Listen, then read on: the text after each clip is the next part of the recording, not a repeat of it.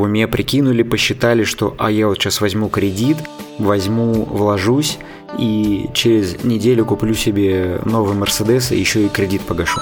Могут вам говорить о том, что вот инвестиции без риска, высокая доходность, но такого не бывает.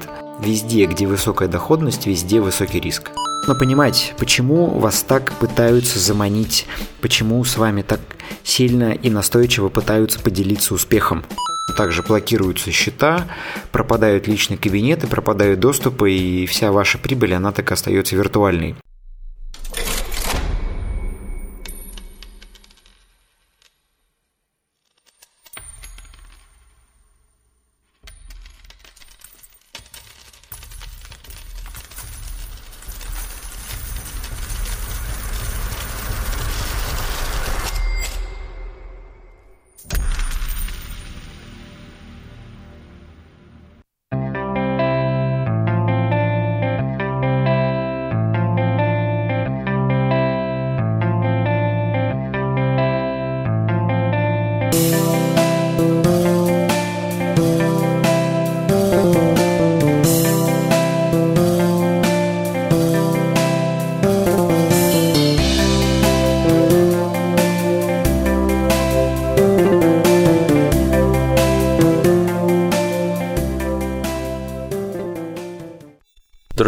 Привет! С вами подкаст проекта бесконечности. Меня, как всегда, зовут Антон. И тема нашего сегодняшнего выпуска – финансовые пирамиды и все, что с ними связано. Сегодня Гриши не будет, я один проведу этот выпуск, но я пригласил гостя, Романа. Рома, привет! Привет! Прежде чем мы приступим к основным нашим темам, можешь немножко рассказать о себе, где родился, чем занимаешься, работаешь? А, меня зовут Романович Роман. Я последние 13 лет занимаюсь инвестициями. Образование у меня базовое экономическое. Работал в инвестиционных компаниях, а потом перешел в вольное плавание, занимаюсь управлением клиентскими деньгами, занимаюсь обучением, консультированием. В общем, повышаю финансовую грамотность в мире и помогаю людям сохранять капитал и делать из него больше. Бесплатно? Или да, курсы нет, есть платные? Конечно, не бесплатно, но подкаст я веду бесплатно, курсы платные, управление капиталом тоже за процент от прибыли. Ну, как бы тут модели взаимодействия есть разные. Как вообще пришел к тому, что все-таки надо инвестировать деньги? Тем более так давно уже этим занимаешься. Вообще меня в свое время заинтересовала возможность, что можно купить что-нибудь подешевле, потом продать подороже, на этом заработать. Узнал я об этом в 2007 году, еще когда студентом был, и меня зацепила реклама одной инвестиционной компании, которая рассказывала о том, что за год фондовый рынок России принес 70% прибыли. Ну, я тогда еще не знал про фондовый рынок ничего, заинтересовался этой темой, сходил на бесплатные мероприятия этой компании, потом в университете начался курс «Рынок ценных бумаг», ну и так постепенно втянулся. Впоследствии после университета эта компания стала моим первым работодателем, и после этого вот пришел в рынок, скажем так, и в нем так и остаюсь до сих пор. Ну а вообще, глядя на то, что происходит в мире, на то, как падают ставки, на то, какая инфляция в России, на то, как меняется курс доллара, становится понятным, что для того, чтобы сохранить нужно что-то делать. И как раз вот инвестирование – это один из тех способов, который помогает сохранить капитал и при определенных действиях сделать из него больше. На твой взгляд, вообще инвестиции в рублях лучше у нас не хранить все-таки доллары, как думаешь? Я не сторонник такого прям радикального разделения, я сторонник портфельного подхода, рубли должны быть в портфеле, потому что большую часть денег мы все равно тратим в рублях. А при этом я своим клиентам и сам стараюсь выделять долю в долларах по разным оценкам от 40 до 60%. Это зависит от их структуры трат, от их дальнейших целей. У меня, например, 60 в долларах, 40 в рублях, ну, потому что все равно я живу в России, и есть цели, которые привязаны к рублевой оценке, и для них все равно нужны будут потом рубли. Поэтому часть капитала все равно хранится в рублях. Ну, диверсификация в любом случае, да? То есть и, и так, и так, и так должно Бе- быть. Безусловно. Как пришла идея именно э, вести подкаст? А, может быть, что-то кто-то, ну, ты кого-то послушал, тебе тоже захотелось, может быть, э, народу именно в таком формате рассказывать, там не видео, например? На самом деле подкаст родился достаточно спонтанно, когда начался вот этот коронавирусный кризис, даже не коронавирусный, а когда Россия вышла из сделки ОПЕК, и рынок фондовый должен был открыться падением процентов на 10 вниз, потому что это произошло в выходные. Мне несколько клиентов э, написали, э, Роман, что делать, объясни, пожалуйста, как нам быть, потому что сегодня точно все упадет. И я решил записать им аудиообращение, Потом узнал, ну, вернее, я знал о подкастах и думал о том, что начать делать, не начать, но все никак не мог. И вот это вот аудиообращение клиентам, оно стало, по сути, первым выпуском. Я впоследствии после записи его для клиентов э, прочитал статью Медузы о том, как делать подкасты, загрузил его сперва на SoundCloud, ну а потом дальше везде, в Яндекс, в Apple и прочие площадки. И с тех пор еженедельно по воскресеньям у меня выходят новые выпуски, в которых я рассказываю о том, что произошло за неделю и рассказываю о каком-то полезном инструменте либо навыке, который позволит грамотно инвестировать. Да, подкаст называется «Поговорим об инвестициях». Ссылки я обязательно оставлю в аннотациях, можно будет э, познакомиться ну давай тогда к темам, ближе нашим сегодняшним, то есть для чего мы здесь собрались. Я, я немножко расскажу вообще, почему у меня такая идея родилась. Я тут общался с своим знакомым, ну, в общем-то, сейчас тоже в связи из-за коронавирусов надо было какие-то источники дополнительные дохода искать. Он э, пробовал разные инструменты, и вот э, говорит, я вот тут нашел интересную компанию, Честно, я название не помню, но смысл в том, что они занимаются криптовалютой. Э, то есть, ну, продают, якобы они трейдингом занимаются, да, ты просто кладешь денежки, они тебе там каждый день начисляют там процент. Порог входа там, по-моему, 70 тысяч у них. То есть меньше ты никак туда не вступишь. И он этим, оказывается, занимается уже, наверное, полгода. В принципе, все нормально, выводит, э, как бы вот сейчас живет за счет этого. То есть он там какие-то деньги у него есть. Потом он говорит, что вот попробовал э, ставки на спорт тоже. Какой-то телеграм-канал был, там тоже говорили ставки на спорт. И предложил мне, говорит, вот есть еще небольшая такая фермочка, К-Инвест. Сейчас о ней хочу рассказать. Mm-hmm. Вот там, там порог входа 2000 рублей. Схема абсолютно та же самая. Э, сайт такой, там описывается, почему тоже занимается криптовалютой, трейдингом. Обещают 1,8% в день. То есть ну, кладешь, заходишь. Что меня сразу насторожило? Там вот есть кнопочка «Пополнить баланс». То есть заходишь туда, и тебя после нажатия этой кнопки переадресует тебя сразу на страничку ВКонтакте человеку где вот, соответственно, ты ему пишешь, э, что да, вот хочу пополнить свой баланс. Он там спрашивает, куда, говорит, через какой кошелек удобно пополнить. Я говорю, Киви, окей, на какую почту зарегистрировались, на такую-то, такую-то. Ну, все там буквально минут пять, я бац, смотрю, да, деньги все зачислились. Ради интереса, мне просто был интерес вот 2000 рублей посмотреть вообще пирамиды, как это все работает. Я создал первый депозит, прошла неделя, так, хоп, смотрю, у меня уже там 2237. Нормально тогда, за недельку там 230 рублей заработал, прикольно. Снова реинвестировал эти деньги, так потихонечку раз в неделю открываю депозит. Потом мне где-то спустя полторы недели от этого же человека ВКонтакте приходит сообщение. Ой, слушай, мы сейчас фьючерсы какие-то там покупаем, надо, короче, срочно сейчас будет участвовать. Ты как в деле, не в деле? А я в этот момент как раз дороги был, ну, мне что-то вообще, как я прочитал и забыл благополучно. Мне потом вот мой знакомый как раз пишет, слушай, тебе писал сейчас вот этот э, человечек там? Говорю, да, писал. Я ему, говорю, написал, что, типа, ну, не участвую.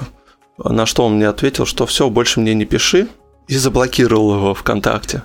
Все, в общем-то, и группе ВКонтакте, которая тоже вот эта конвест, тоже заблокирован вход. Я потом тоже захожу, проверяю, у меня заблокировано тоже. То есть я тоже человеку этому написать не могу. У меня сейчас там, я вот сейчас захожу, у меня две с половиной тысячи, у меня депозит заканчивается завтра, и вот я буду попробую вывести, но мне подсказывают, что мне ничего не получится. Вывести деньги я свои благополучно потерял. И по всем контактам, которые у них указаны на сайте, везде почта указана, и ты пишешь, и везде тебе приходит э, сообщение, что такой адрес электронной почты, ну, не существует его.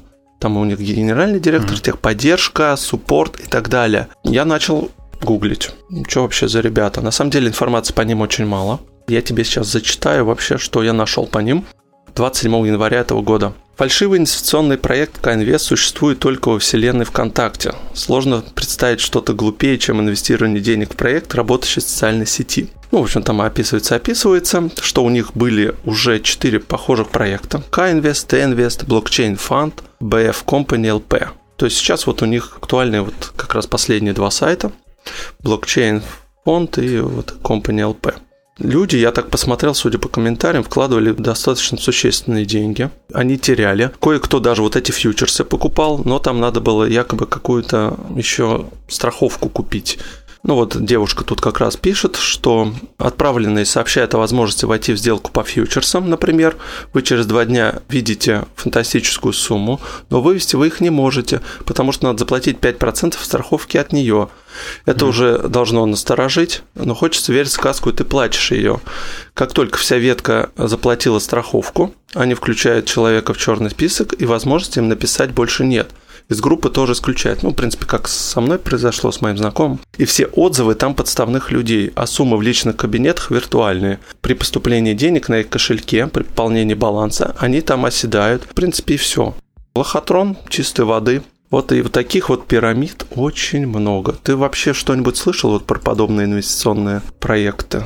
Конечно, их действительно очень много, и много моих клиентов, многие люди ко мне приходили, после того, как э, их блокировали в подобных группах, на самом деле есть просто определенный алгоритм, который нужно использовать для того, чтобы понять, там, обманут тебя или не обманут. Но это прям беда нашего русского народа, который хочет быстро и сразу. То есть инвестиции да. под 10% годовых, даже под 15 годовых, это кажется слишком грустным и скучным. А вот инвестиции и вложения в подобные проекты с доходностью 15 в день день или в месяц, это пожалуйста. Но при этом риски никто не, не понимает. И таких проектов действительно много. Я слежу за тем, что происходит. И есть даже ребята, которые просто меняют, э, например, доменное имя, меняют цвета, но при этом информация, тексты остаются прежними, и из года в год одинаковый текст кочует с одного домена на другой, и людей продолжают разводить просто под разными именами, под разными доменами, даже не заморачиваясь изменить текст. То есть такого очень много, и я точно знаю, что очень многие на это ведутся и теряют деньги. То есть с некоторыми клиентами лично общался здесь у себя в Томске, со многими общался тоже либо в переписках, либо в телефонных разговорах. То есть приходили люди после того, как в подобные вещи попали. И ладно, если бы, как ты, попробовали, например, на небольшую сумму, есть ведь умельцы, так называемые, которые несут туда кредитные деньги. То есть они у да. себя в уме прикинули, посчитали, что а я вот сейчас возьму кредит, возьму, вложусь и через неделю куплю себе новый Мерседес и еще и кредит погашу. Поэтому, к сожалению, это беда наших э, российских горе-инвесторов, таких очень много. Ну и, соответственно, и компаний, которые этим пользуются, тоже очень много. Вот из самых таких крупных ты можешь э, назвать, вот которые сейчас вот есть, мошеннических схем? Ну, самое крупное, это, наверное, самое нашумевшее, это Кэшбери. А, которая тоже обещала там космические доходности. Я знаю людей, которые продавали квартиры, продавали автомобили, вкладывали туда деньги. Но это как типичная пирамида, пока все хорошо, все хорошо. А когда у организаторов появляется понимание, что поток новых клиентов уже заканчивается, и они не успевают платить своим старым клиентам проценты, они быстренько все эти пирамиды сворачивают. У Кэшбери потом наверняка какие-нибудь еще крипто иностранные, я слышал, там тоже есть с криптовалютой какой-то похожей ситуация. Как на, же называлось? На самом Фрикоин, деле много. И всякие коины, призм есть сейчас тоже на слуху. А, криптопроект. Я даже, честно говоря, путаюсь в названиях, и по большому счету они, ну, названия как таковые не имеют какого-то смысла, потому что здесь главное слушателям донести принцип, как это все работает. А от названия к названию это все может меняться, но суть и принцип будут оставаться едиными. Ну да, надо еще сказать обязательно, что эти пирамиды долго не живут, то есть, да, они там в среднем, наверное, от полугода живут, наверное, максимум. Можешь немножко рассказать вообще, за счет чего все-таки они сначала это выплачивают первым там людям? Как все это работает устроено? А, вообще, любая пирамида устроена по принципу, когда деньги текущим инвесторам выплачиваются за счет вновь приходящих. И пока поток вновь приходящих обильный и стабильный, у организаторов пирамиды есть возможность э, выплачивать все эти доходности и прибыли. Многие, да не многие, большинство так, подобных пирамид работают за счет так называемой сетевой модели, когда новых пользователей привлекают сами старые пользователи. И мало того, что они получают за то, что свои деньги вложили, они получают и часто еще больше деньги за то, что привлекли новых людей. Строят подобные сетки, привлекают своих друзей, знакомых, э, через социальные сети ищут людей обещая точно так же высокие прибыли. И новые люди, которые приходят, они обеспечивают выплаты тем, кто уже в этой пирамиде есть. И, соответственно, тут есть определенный порог, когда поток новых начинает сокращаться, организатору этой пирамиды становится невыгодно выплачивать эти комиссионные высокие, и для того, чтобы остаться на плаву и уйти хоть с чем-то, он эту пирамиду закрывает, банкротит и избегает. Ну и, как правило, итоговые бенефициары подобных пирамид, то есть создатели, остаются неизвестными. Сроки или э, какие-то уголовные дела получают подставные лица, подставные люди. Часто их вообще оформляют на людей без определенного места жительства. Были даже случаи, когда пирамиды были оформлены на людей, которые уже погибли. Ну, то есть тут концов не сыщешь. А как думаешь, а почему вот э, наверняка правоохранительные органы прекрасно знают об этих всех схемах, об этих крупных всех компаниях, но ничего не делают? А потому что, во-первых, это сложно доказуемо, ну что это, пирамида. Что пирамида, да. Да. А во-вторых, это низкий уровень грамотности самих правоохранительных органов. То есть тут даже далеко ходить не надо. Часто наши налоговики не знают, как правильно оформить налоговый вычет по инвестициям, не знают, как прочитать брокерский отчет нормального брокера, зарегистрированного в ЦБ, который по всем законам работает. А здесь речь идет о проектах, которые совершенно виртуальные и фантастические цифры, нелепые отчеты могут делать на иностранном языке, тем более. Поэтому здесь просто вопрос именно в некомпетентности, что нет людей, которые могли бы это правильно оценить и проинтерпретировать. Может быть, еще им не особо интересно этим заниматься, потому что это действительно сложно доказуемо. Да. Вот, а чтобы висяки, чтобы были, кому это нужно? Рома, у меня еще такой вопрос. А вот насколько реально вот отслеживать э, историю поступления денег вот через такие кошельки, как Киви, Яндекс деньги, вот отмывание вообще де- денег через вот такие вот кошельки электронные?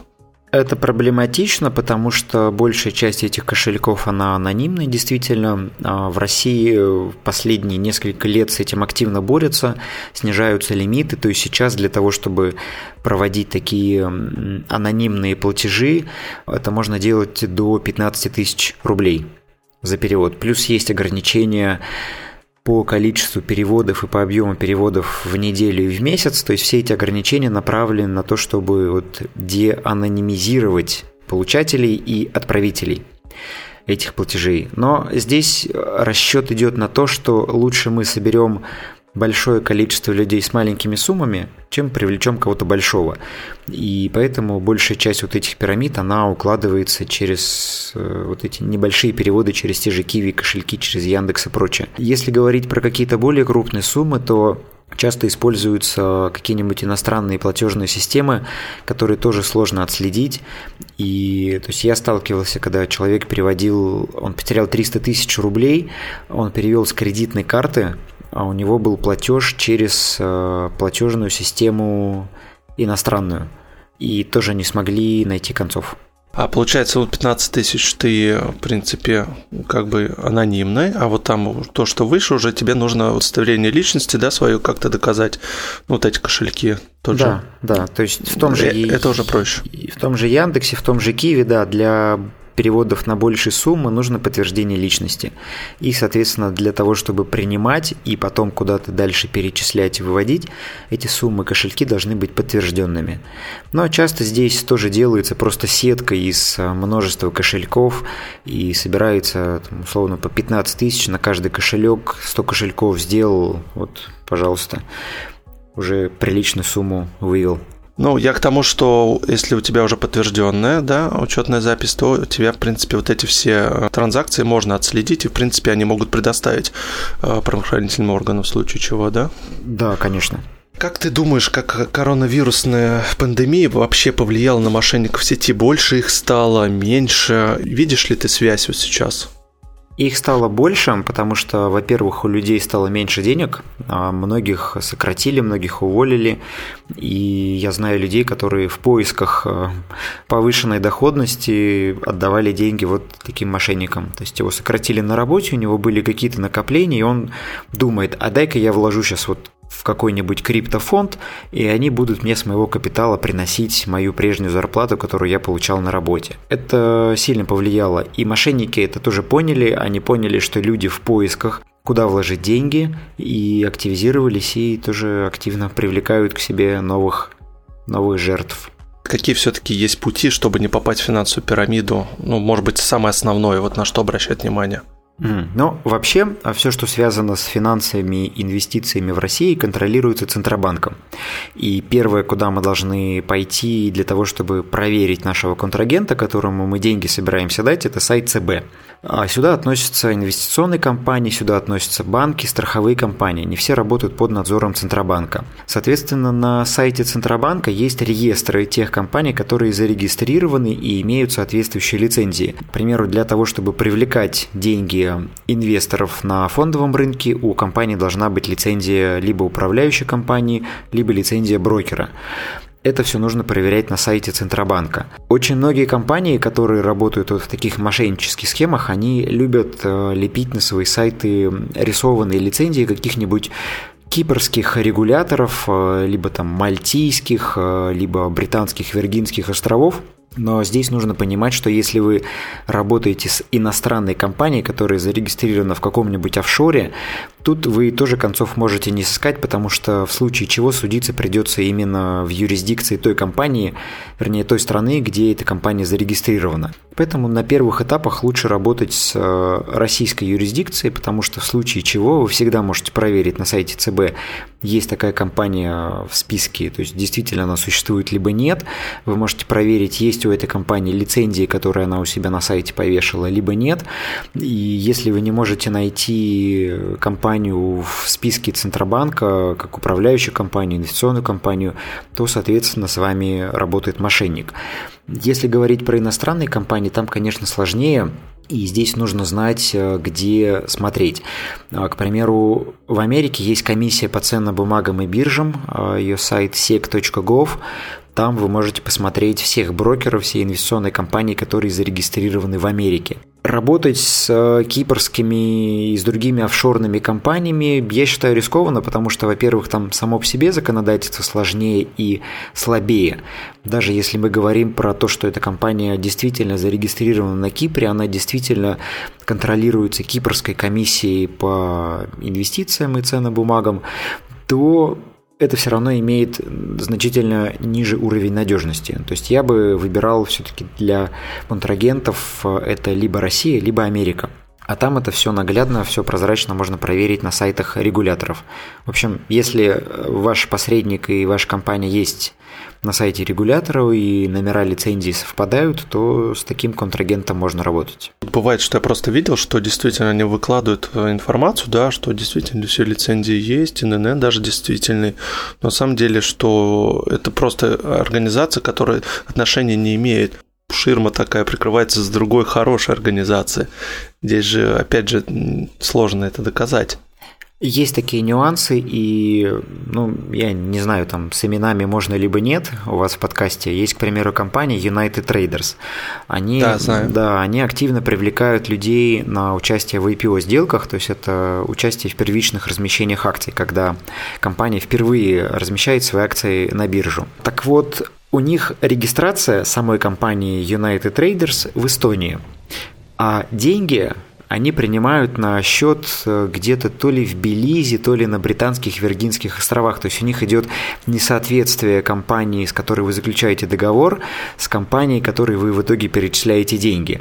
И, так. Вот, и это тоже нужно проверять. Об этом, кстати, часто пишут о подобных э, вещах в Тинькофф журнале. У них есть рубрика «Под прищуром», и в этой рубрике они разбирают вот всевозможные схемы, которые могут э, вызывать вопросы.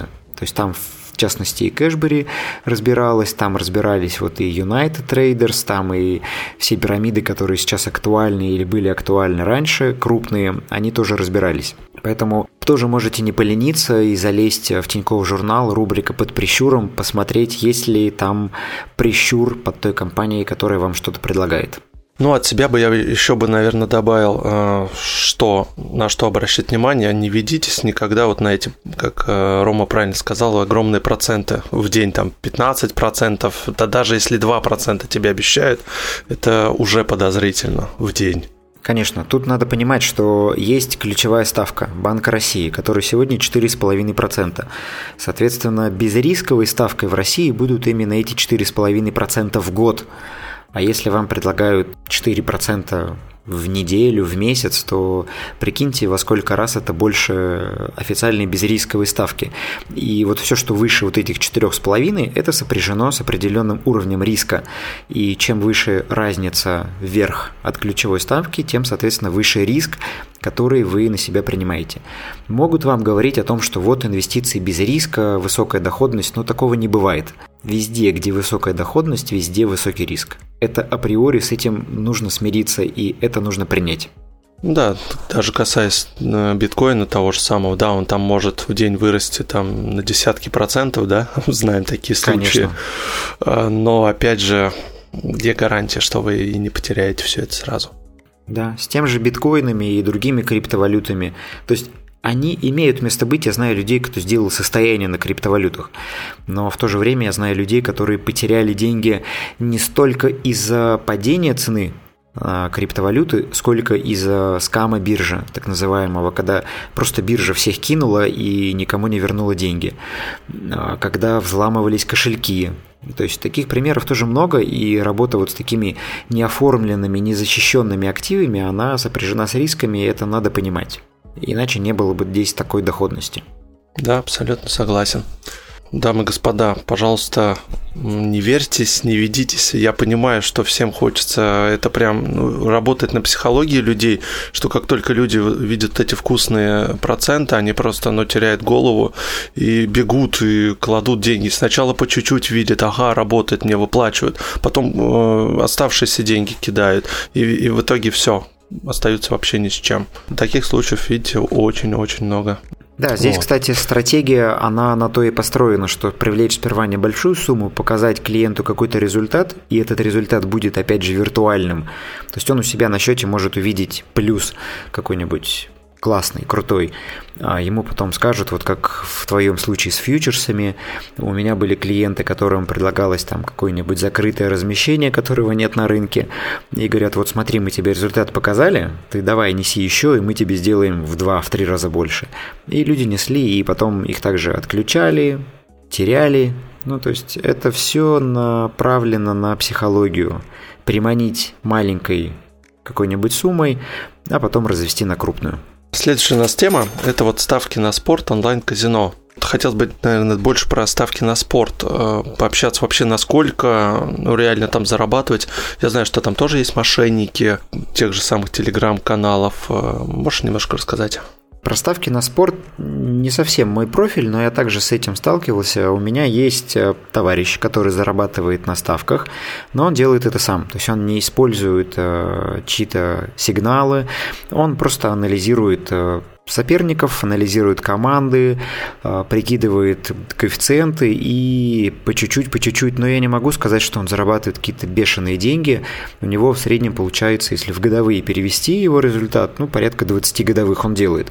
То есть это не те, конечно, космические 20% в месяц, которые обещают ставочники в тех же телеграм-каналах. Но как инструмент э, работы это имеет место быть, я знаю людей, кто здесь зарабатывает, но он очень много времени тратит на анализ, он изучает э, статистику матчей между разными соперниками, он работает на теннисе, работает на хоккее. и там все упирается в статистику. Это точно такая же работа, как, например, работа на фондовом рынке. То есть тут мы... Ну да, тот трейдер тоже да, самое. Да, угу. он работает с вероятностями, эти вероятности оценивает, делает прогнозы, и с определенной вероятностью они у него сбываются. А что касается всех э, каналов, которые говорят о какой-то закрытой инсайдерской информации, о договорных матчах, это все настолько тоже надумано и наиграно, что с этим тоже не нужно связываться, потому что, опять же, телеграм-каналы, как правило, анонимны, люди, которые якобы стоят за теми, с кем вы общаетесь, по факту этими людьми не являются. Опять же, вы переводите деньги за ставки на какие-нибудь кошельки, неизвестно кому. В общем, это тоже такая схема нерабочая. Часто предлагается схема, я знаю в ставках, что якобы ты купи прогноз, потом, если все хорошо, вот ты молодец, заработал, вот давай еще следующий купи. И эти люди работают до первого промаха. То есть им может просто повести. То есть они, например, продают прогноз, говорят, вот есть верняк 5000 стоит прогноз, я тебе его продаю, и на самом деле он этот прогноз продает 100 людям, например если этот прогноз сбывается, то есть тут просто ему повезло, этому организатору, и действительно прогноз сбылся, вы заработали, он эти 5000 себе забрал, довольный, классно. Он в следующий раз вам пишет, ну, ребят, все супер, смотрите, прогноз сработал, давайте дальше. Следующий прогноз еще 5000.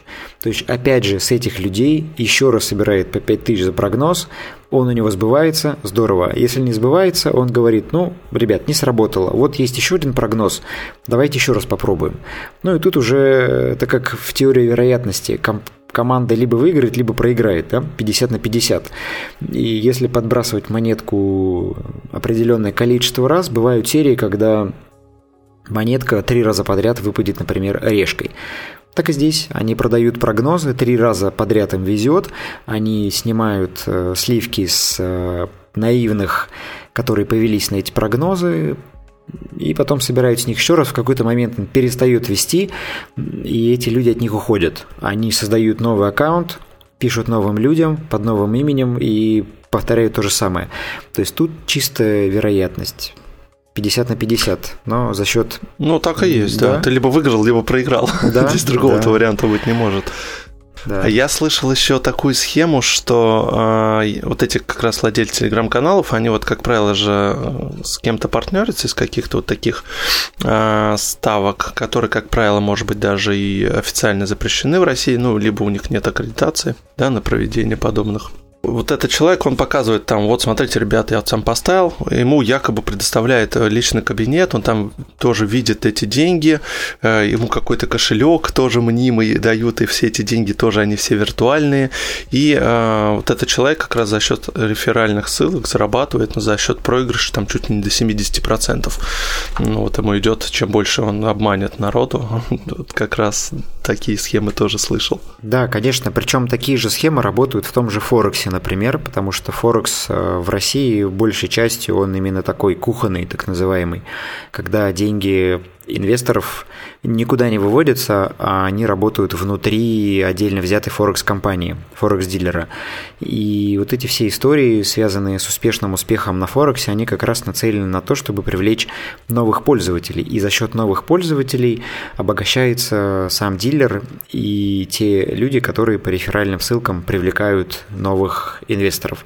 И также со ставками, то есть ничто не мешает э, мне сделать какой-нибудь сайт, э, сказать, что вот я принимаю ставки, нанять э, или пригласить, например, тебя в качестве моего партнера, ты будешь всем рассказывать, как круто ты зарабатываешь на ставках, и вот мы с тобой будем сидеть и такие довольные зарабатывать на тех деньгах, которые нам наивные доверчивые пользователи будут приносить. То есть это популярная схема, она работает в ставках, она работает в Форексе, это та же сетевая структура, про которую мы говорили в пирамидах, то есть с этим нужно понимать, почему вас так пытаются заманить, почему с вами так сильно и настойчиво пытаются поделиться успехом. То есть это, это тоже не просто так ведь все. просто так никто не будет э, делиться с тобой информацией, что вот он такой. О, у меня, кстати, вопрос сразу же из этого. Как ты относишься вот э, к людям, которые вот продают подобные э, свои онлайн-курсы? Ну, там, пример, Максим Темченко, да, который там за тысяч за сто продает свои курсы финансовые, там, независимости, клуб миллионеров. Ну, может быть, какие-то еще примеры знаешь таких людей? Не, ну, я сам курсы продаю, и у меня есть, э, скажем так, чат, в котором я сигналами делюсь. То есть тут я могу, конечно, сказать, что они все негодяи, но тут надо понимать, куда вы и кому приходите. То есть есть откровенные вещи, связанные там, с обманом. То есть люди могут говорить, что вот у нас, например, инсайт, мы знаем, куда вкладывают крупные деньги, или мы знаем, что делают с акциями собственники, и мы готовы с вами делиться инсайдом. То есть такого нет это сразу надо понимать. А, то, что делаю я, например, я откровенно говорю, что вот я сам что-то делаю с бумагами, я об этом рассказываю своим подписчикам. Кто хочет, пожалуйста, приходите. То есть, но я не говорю, что у меня тут супер инсайт, не, ну, ты делишься своим опытом, ты да. как бы рассказываешь вещи, которые ты уже сам прошел, ты это знаешь. А я немножко про другое, я про людей, которые прочитают, я не знаю, там, грубо говоря, богатый папа, бедный папа, да, и с другими словами начинает абсолютно за 100 тысяч э, объяснять то же самое люди, без всяких конкретностей, а просто вот такие вода водой, я вот про это имею в виду. Просто такие есть люди. А, таких есть, конечно, они всегда были, и именно поэтому отношения отношение к инфобизнесу в России, оно очень скептическое.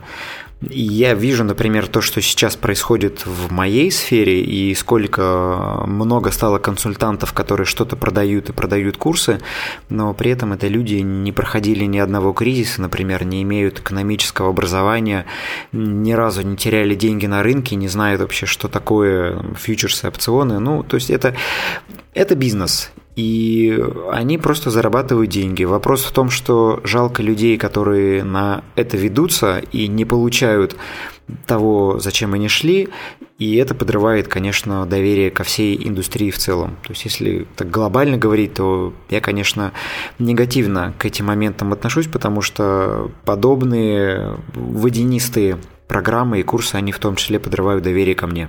Да, да, да. Вот как раз, да, вот э, хорошие люди действительно от этого страдают. Согласен. Негативный опыт потом скажет, что все такие, все мошенники кругом. Да, это как а... люди, которые потеряли деньги, например, на, на Форексе, они к ним приходишь потом и говоришь, давайте вложим в акции, у вас что деньги все лежат на вкладе под 5%, у нас инфляция в России больше, давайте в акции вложим. А он говорит, нет, акции это все обман, я вот пять лет назад на Форекс отдал деньги ребятам, они мне все потеряли. И вот они с тех пор думают, что вот все, что имеет график и кнопку купить-продать, это все обман. Поэтому, но это ведь не так. Но у людей уже Конечно. да, такое представление сложилось. У них, да, уже все, стереотип выработался, и попробуй ты переубеди. Да. Иначе. Отрицательный опыт, он, да, он гораздо хуже, чем положительный. Про онлайн-казино. Я вообще этой темой не интересовался особо. Там есть какие-нибудь, может быть, тоже, знаешь, какие-нибудь схемы тоже. Там понятно, что тоже красное-черное. Либо выиграл, либо проиграл, да? Похоже на спорт, наверное. А, да, есть у меня мой одноклассник, кстати, мы с ним в школе учились. А, он входит в число лучших покерных игроков России. Он тоже из Томска, он там кучу каких-то турниров выиграл. Но я не могу сказать, что он хорошо живет, потому что он выиграл какой-то крупный турнир несколько раз, а на следующих турнирах он проиграл заработанные деньги. То есть тут тоже кто-то выигрывает, кто-то теряет. Если говорить про какие-то такие плюс-минус стабильные и надежные компании, ну, такие все равно есть в этом бизнесе, потому что бизнес большой. Но большая часть, конечно, такого ритейл казино в онлайне, это тоже все связано с обманом. То есть вы открываете счет, переводите туда деньги, играете, выигрываете, а потом, когда хотите забрать, вам ничего не отдают. То есть точно так же блокируются счета, пропадают личные кабинеты, пропадают доступы, и вся ваша прибыль, она так остается виртуальной. Как оценить онлайн-казино мошенническое от не мошеннического, ну, здесь я никак не, не возьмусь сказать, потому что, во-первых, это запрещено, в России.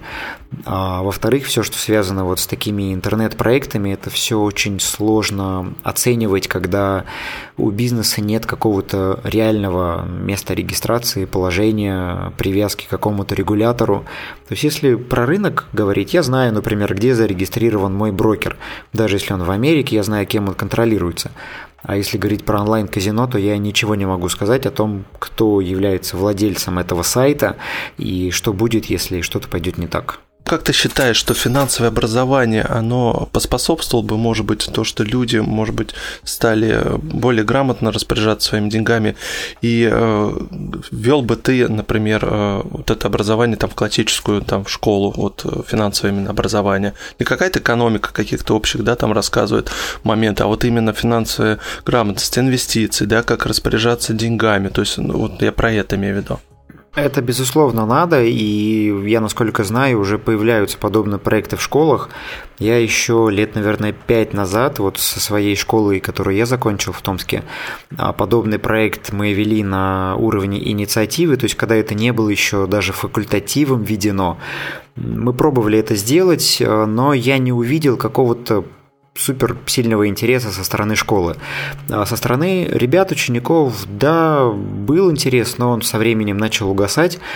А вот со школы вообще не было никакого интереса, потому что им лень было этим заниматься, но в итоге этот проект так ни во что и не вырос.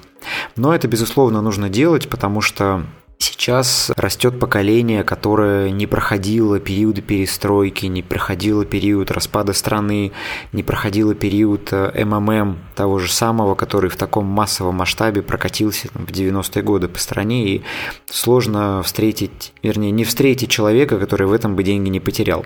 Поэтому это действительно важно, и, например, то, что я вижу по своим людям, по своим клиентам, ученикам, очень много приходит молодых ребят, которые сейчас заканчивают вуз, э, начинают работать, зарабатывать первые деньги, и они уже думают о том, как им распоряжаться своими деньгами в будущем.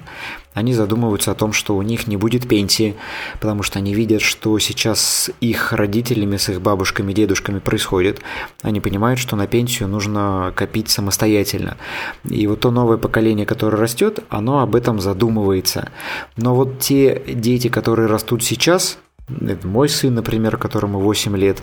Как они будут с этим работать, мне сложно сказать, потому что они, на мой взгляд, в таких немного тепличных условиях растут, и они вырастут в период, когда их родители сами о себе будут заботиться, их родители сами будут себе формировать пенсию, и вот для них очень важно дать вот этот пример. Если не пример родителей, то пример в школе, как правильно обращаться с деньгами, как отличить э, пирамиду мошенника от нормальной компании, брокера, банка, либо управляющей компании.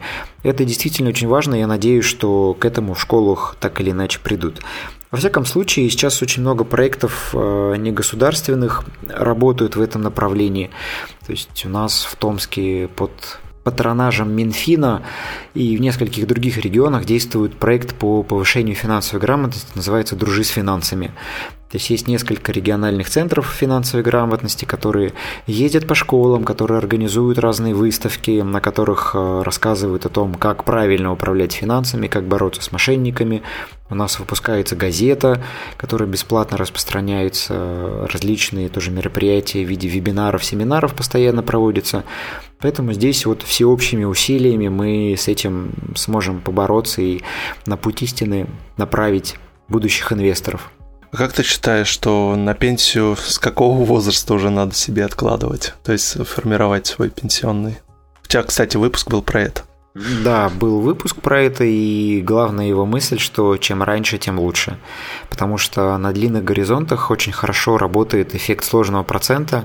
У меня есть даже статья, где с графиками все это наглядно подтверждено, что разница, например, в три года в накоплении на горизонте в 30 лет а, потребует от нас в два раза большего объема инвестиций, чтобы прийти к той же сумме накоплений, который начал делать, например, наш напарник, но начал делать это на три года раньше. То есть поэтому здесь чем раньше, тем лучше, тем больше капитала мы сможем заработать. Потому что если срок длинный, 20, 30, 40 лет, то проценты на проценты и вот эта магия сложного процента, она, конечно, творит чудеса. Просто можете даже в гугле найти формулу сложного процента и прикинуть, представить, что если бы вы инвестировали, неважно какую сумму, сами себе забейте, на горизонте в 10 лет, потом посчитайте эту же сумму на горизонте в 30 лет, и вы поразитесь разности в результатах.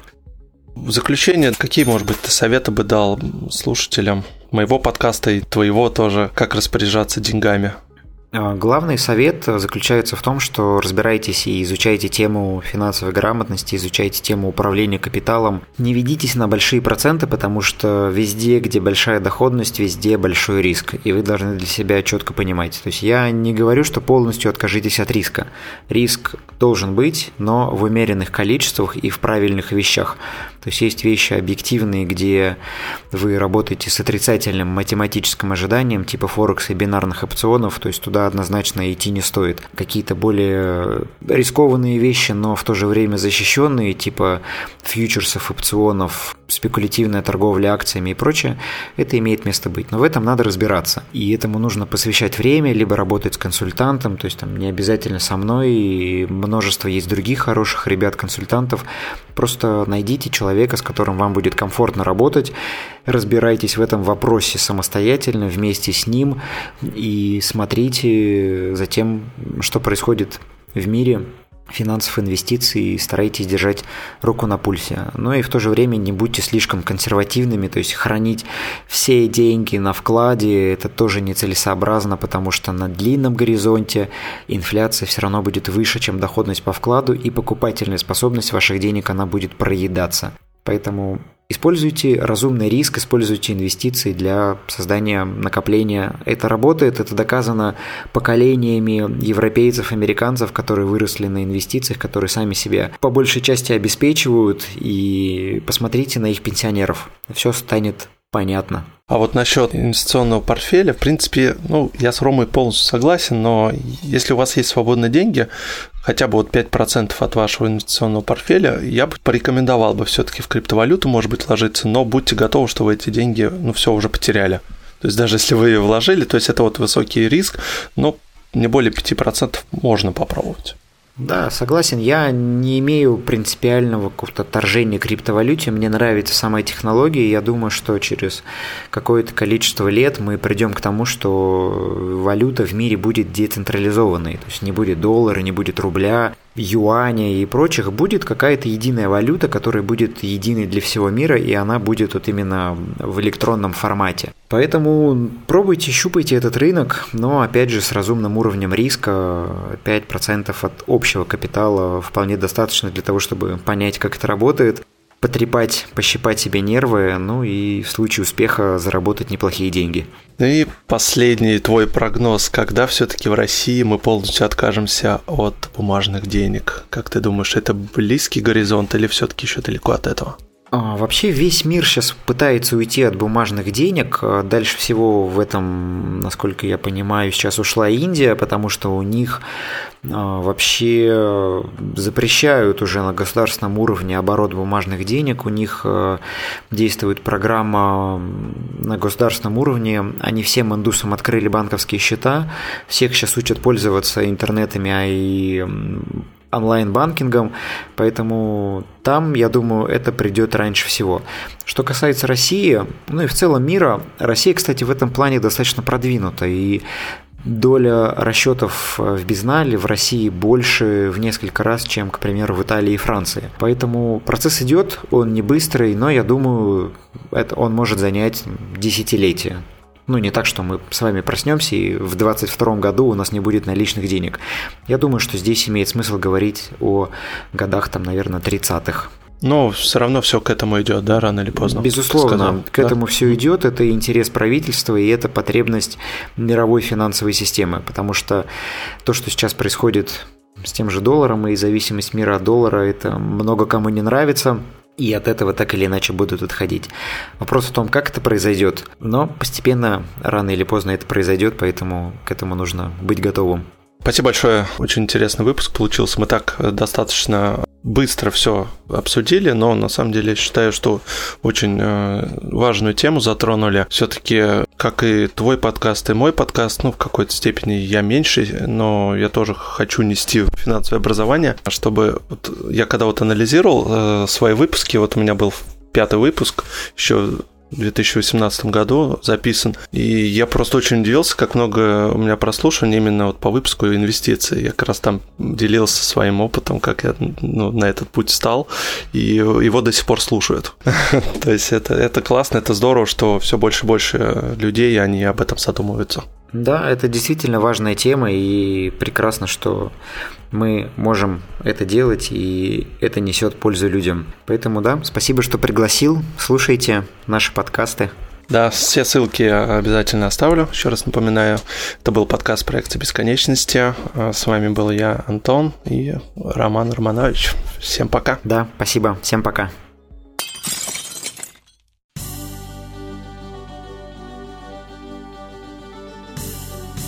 Благодарим за прослушивание подкаста «Проекция бесконечности». Нам очень важна поддержка нашего проекта в Apple Podcast, и мы просим вас поставить нам 5 звезд для того, чтобы о нас узнали другие слушатели и подкаст поднимался в рейтинге. Подписывайтесь на наш канал в Телеграме, пишите ваши отзывы и вопросы на почту. Мы будем рады ответить на них. Вы можете поддержать наш проект и поблагодарить авторов подкаста через Patreon. Оформляйте подписку и получайте дополнительный контент и выпуски после шоу. Все ссылки вы найдете в описании к выпуску.